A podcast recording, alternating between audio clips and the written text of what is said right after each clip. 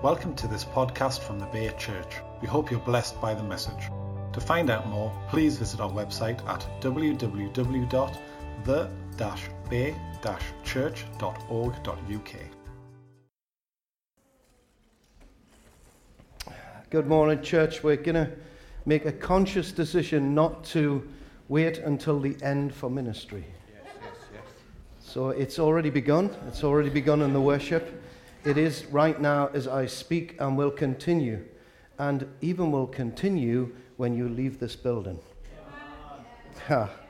So, um, uh, uh, my good friend, uh, the prophet um, uh, Mark, is with us today, and I'm going to release Mark to bring some, um, what I'm describing, I'm using one of his words, popcorn prophecies, um, while I'm preaching. Um, that means he can either come up to you and pray over you while I'm preaching, or he might want to come to the front, share a word, um, uh, give you your credit card number, whatever it might be. Okay, the idea of releasing, releasing the prophetic um, is, is quite, he's been so close to my credit card so many times. Um, I'm thinking of changing it. Uh, um, let me just say the idea of releasing the prophetic um, is, is the resurrection power of Jesus is active today. And um, the idea of that is that we want to release and walk in the resurrection power of Jesus today. So don't be disturbed by him walking around. If you feel you may have a word, then why don't you share that with Mark and collectively maybe um, we, can, we can continue that process. When the new church phase is on the wane, there will be evidence in the churches of something that has not yet been seen before. A coming together of those with the emphasis on the word and those with an emphasis on the spirit. When the word and the spirit come together, there will be the biggest move of the Holy Spirit that the nation indeed the nations have ever seen. It will mark the beginning of revival that will eclipse anything that we have witnessed on these shores, even the Wesleyan revivals, the former years. The outpouring of God's Spirit will flow over the United Kingdom to mainland Europe and from there, ha, missionaries will move to the ends of the earth. Some of you will recognize that as the Smith Wigglesworth prophecy, a part of the Smith Wigglesworth prophecy.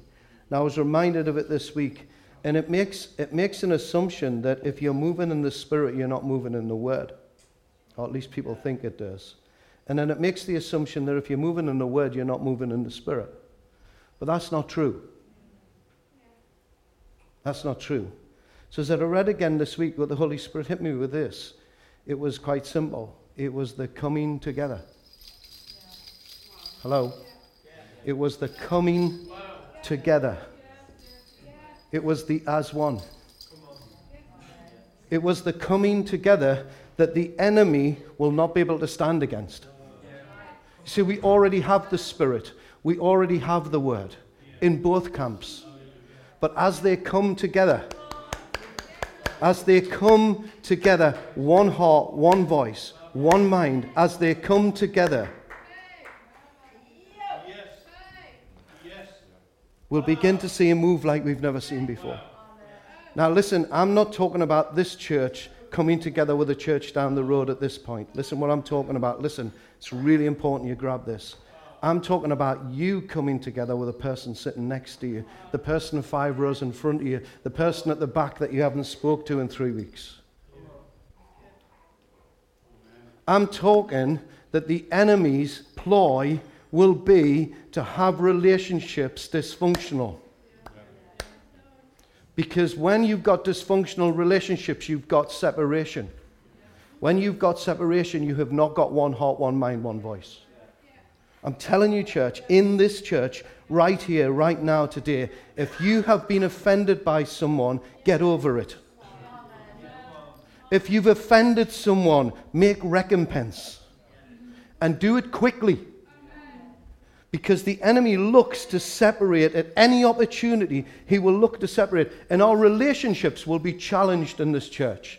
Because what we're standing for as an apostolic hub is built upon relationship. And when Smith Wigglesworth says, when the Spirit and the Word come together, he meant together. But we're trying to mirror something in this church that will be mirrored across the nations. But it starts with you not being offended, not holding unforgiveness. But you didn't realize what they said to me, Alan. Oh, I do. And if you want to talk about unforgiveness, we look at Jesus on the cross. The Son of God who was beaten and beard ripped out and whipped and made fool of and nailed to a cross. And he says, Father, forgive them. Father, forgive them. How many times do I have to forgive them, Alan? Well, 70 times, 70 times, whatever it is. But you have to forgive. Actually, the Bible's really clear and it says if you don't forgive, the Father can't forgive you. It's time for us to move from our complacency in our relationships to a place where we sacrifice one for another and we prefer one another in love. If you have been offended in this place, get over it.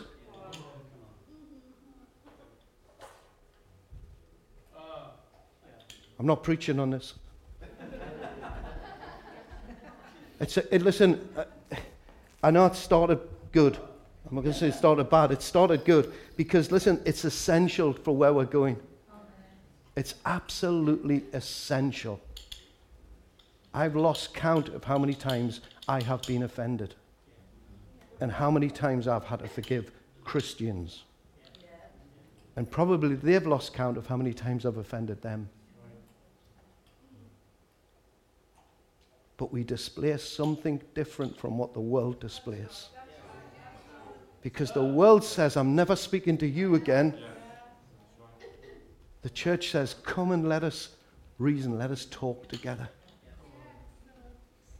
Let's resolve this because the world doesn't do it like this, but we do. You want to see the Smith Wigglesworth prophecy? You want to see it come together? You want to see it? I want to see it. I want to see this move across, God across this nation like never before. I want to see Europe saved and the rest of the world saved. I want to see it. I want to see it. But listen, it's not coming by a big, massive, multi mega preacher from the front. It's coming from us. It's coming from you and from me.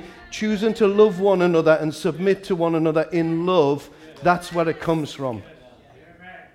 That's where it comes from. That's where it comes from. And I tell you why? Because Jesus won it in his resurrection for us. he won it for us. I wasn't even supposed to say that, but never mind. Let, let, me, let me read this to you. Shut your eyes, close your eye, ears, or whatever. Well, don't close your ears, but listen. whatever it is you do, just, just listen, listen to the scripture. I'm just going to read a, f- a few verses. And I've got a couple of very simple points, and then we're going we're to have some more worship. Now, on the same day, there was two men, and they were going to a village called Emmaus, seven miles from Jerusalem.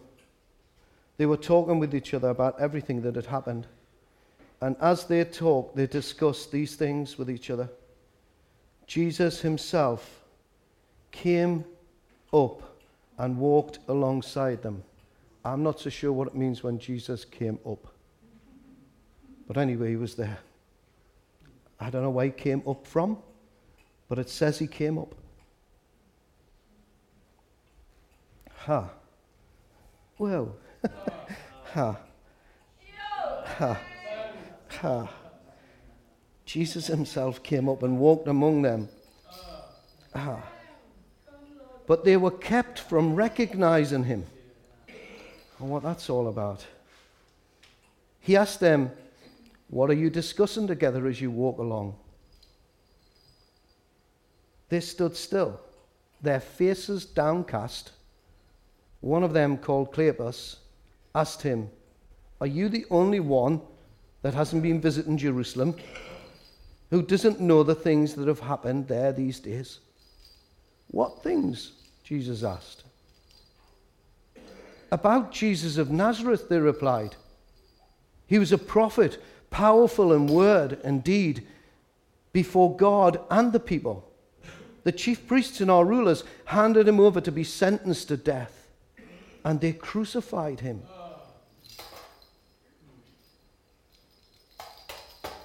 But we had hoped. Well, listen, church.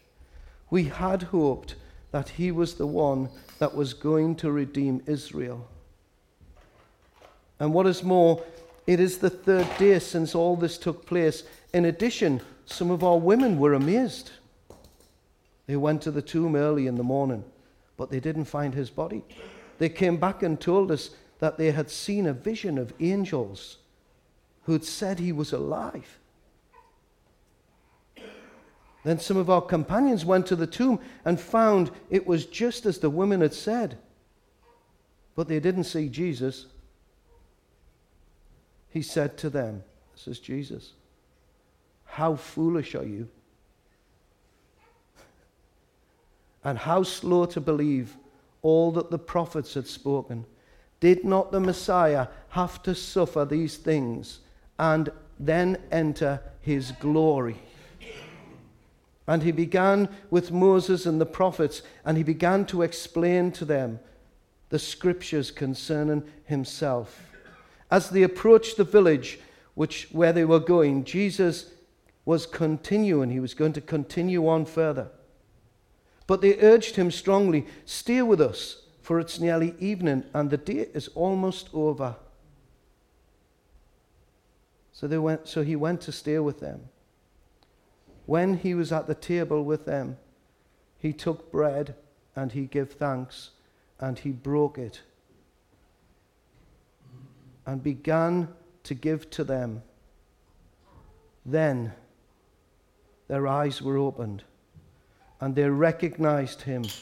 Listen, and he disappeared from their sight. Just a little few words in a verse. Jesus just disappeared from their sight.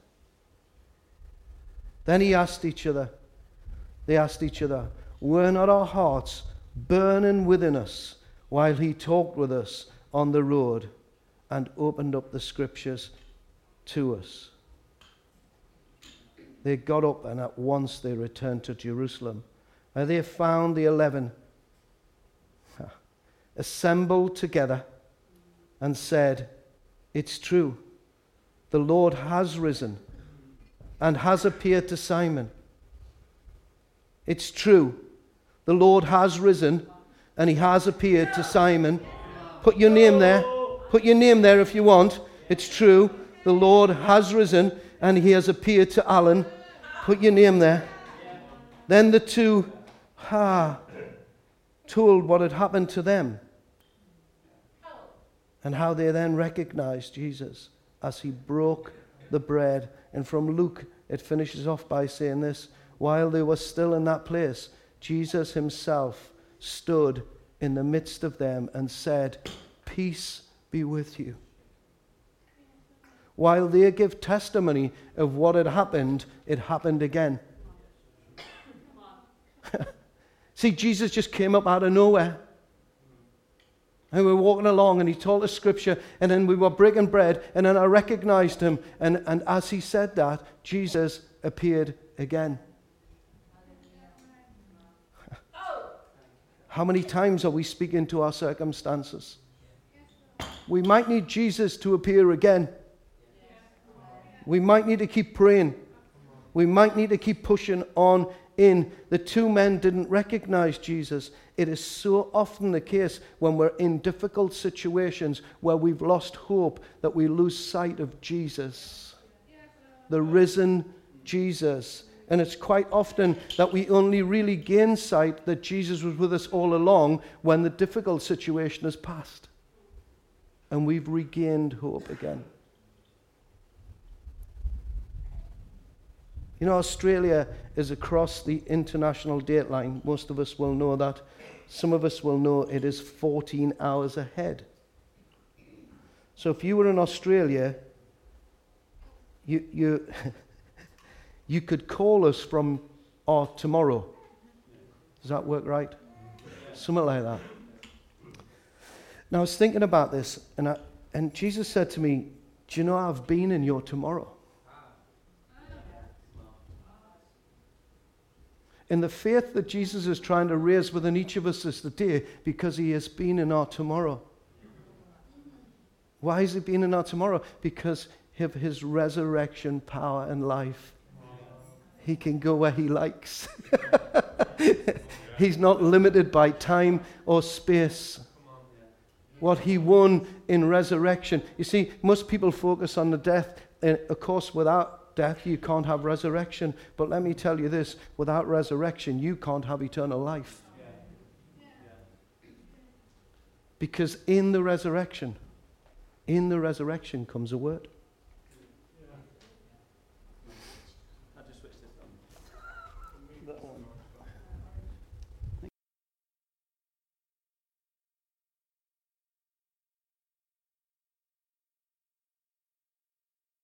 Mark's just going to um, be wandering around. Uh, please feel free to stop him. We won't be put off. It's all right if there's other stuff going on while we're preaching. Let me just finish off this point by saying this that if we really understood that Jesus had been in our tomorrow, we would sleep well tonight. Because it would bring peace to you. And I want to tell you, Jesus has been to your tomorrow. Whatever it looks like, and I'm not saying tomorrows are always easy. I'm not saying that. I'm just saying Jesus has been to your tomorrow. And sometimes as we walk along the road, it's interesting that these guys here are two. I mean, we've got the name of one of them, but they're, un, they're unknown guys. They're unknown. Jesus, Jesus, Jesus raises from dead, sees the women, but then he decides to go after two unknown men to most people, but known to him.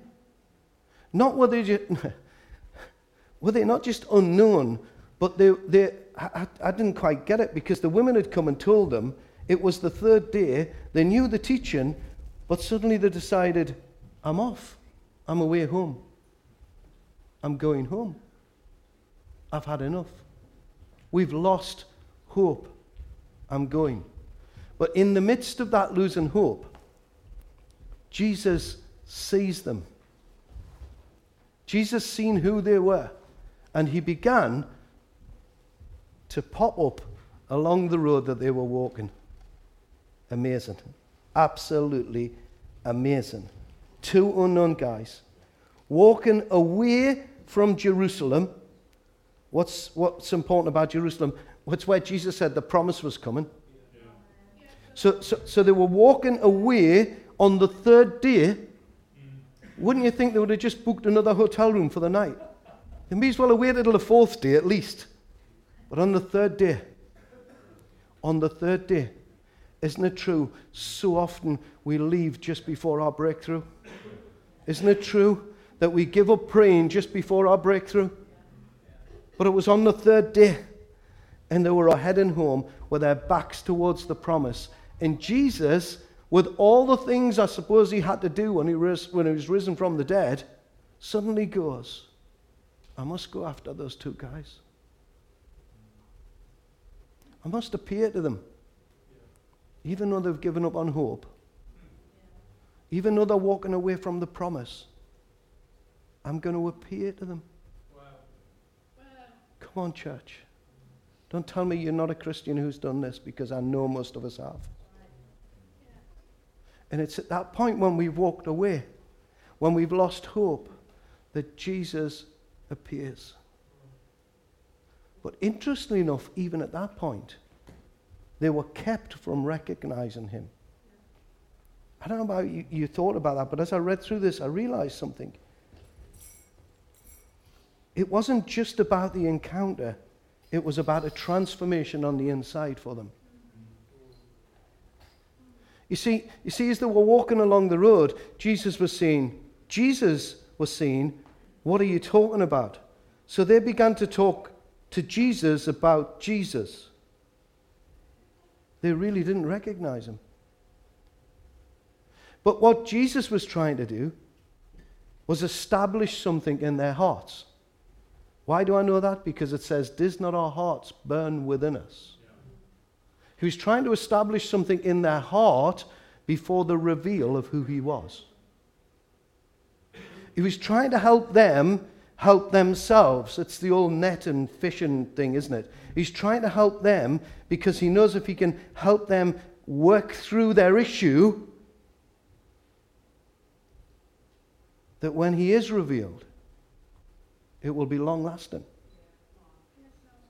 Sometimes we want a quick prayer without a heart transformation.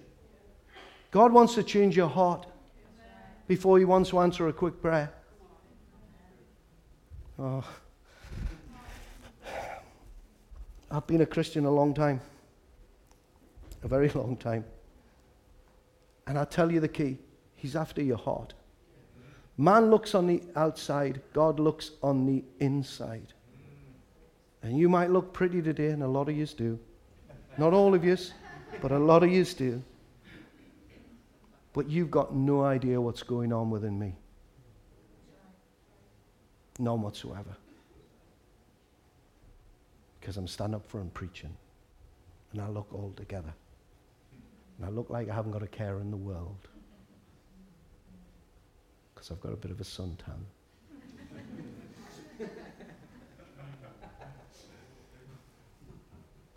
But I want to tell you this the times I've walked away, the times I've given up, the times I couldn't see the hope, the times I didn't really know. I know this God was working on my heart to bring me to a place of maturity so that when Jesus was revealed to me, wow. Wow. You might feel that you're an unknown person. I want to tell you, Jesus can pop up along your road at any time. And sometimes it's not just Jesus that pops up, but sometimes it might be an angel that pops up. Oh, there's good scripture for this. The Bible says that we can entertain angels unawares. You see, it's not about the reveal, it's about what you do and the choices you make in that moment of time. You know, when they got to the end of the road, Jesus was going to go on. And the men went, Stay with us. They made a choice. He wasn't revealed at that point. They made a choice. Will you stay with us? Because they'd heard something in his scripture that was churning in their hearts and they needed him to stay. Don't bypass us, Jesus. Stay with us. Wow.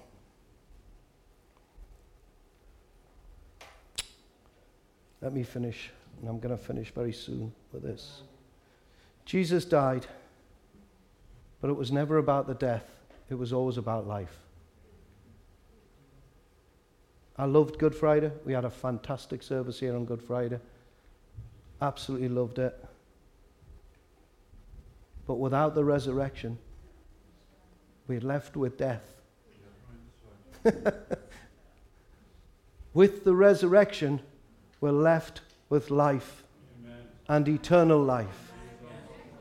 You see, we, we, we saw Jesus has been trying to kill Christians for years, but we so want to live. What? He's been trying to kill the flesh thing in you for years. He's saying, Will you put it to death? Because there is a process of death and resurrection. Life, death, resurrection. You see, Jesus was a man of sorrows and familiar with grief. We don't often talk about it, but it is the truth. He lived, he suffered, he died, and he rose again. Ha, come on. And, and, and there's parts of us within our flesh, within, our, within who we are. Yeah, we're new creatures, I get all of that. but there's parts of us where we make a daily dedication to crawl on the altar. Romans 12. I present myself as a living sacrifice. I crawl back on the altar and I say, Jesus, kill that thing in me. Kill it in me. Let it die. Let it die in me. Because I know after death comes resurrection life. We hold on to stuff. Instead of being willing to let it die, we hold on to stuff. And we need to understand this. Sometimes we have to learn that God is strong in the sorrow as much as He's strong in the joy. I'm preaching much deeper than you're saying amen, I tell you. God is strong in the sorrow as much as He's strong in the joy. It was for the joy set before him that he endured the cross. But he was still strong in the suffering. He says, No one takes my life. I laid down my life, and I have power to take it again. He says, You've got no authority unless it was given to you from above. You who are going to tell me that I'm going to die on a cross, you've got no authority. None whatsoever.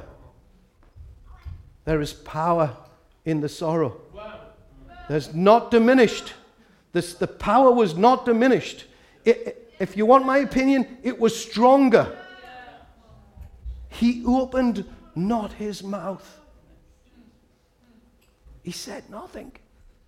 The Son of God, the sinless, spotless Lamb of God, said nothing while they nailed him to a tree.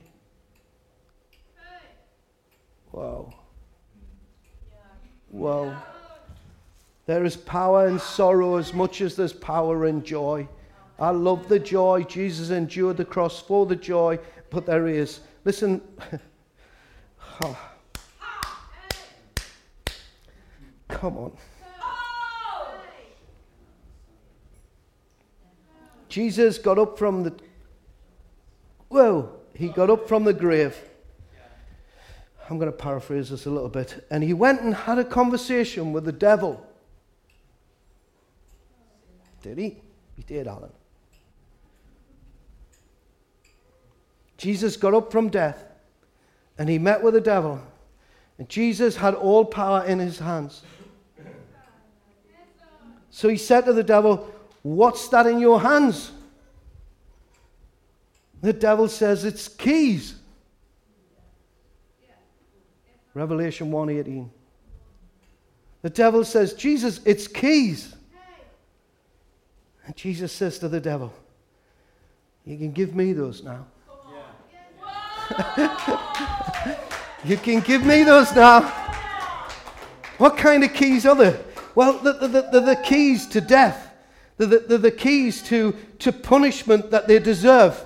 They're the keys that, they, that you would treat them as their transgressions deserve. Jesus says, Do you know what? I've dealt with all that. Give me the keys. I've got the keys now. He's got the keys. He says, I've dealt with all that. But listen, church, this is the challenge. Haven't said amen to that. This is the challenge. We still hold stuff today that Jesus has the keys for. But we decide to hold on to it. It's not the devil any longer. His power's been gone. It's gone. Jesus won it. He finished it. He won it. He took it. He operates in all power and all authority. But sometimes we partner with the enemy. We do. I'm going to hold that unforgiveness. Why would you want to partner with the enemy? Jesus has the key to your forgiveness.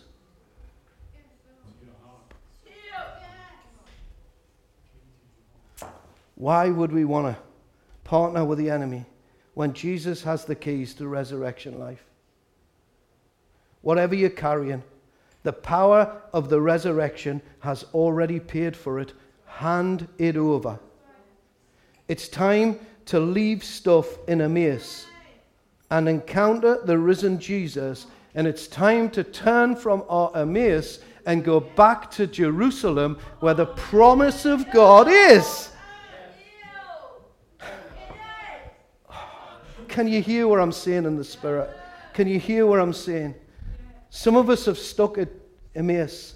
The hope you've lost. You've walked along the road. You've let Jesus go and you've gone back to a familiar place. You've gone back to what you think is home. And Jesus said, That was never my intention for you. He's won it for you.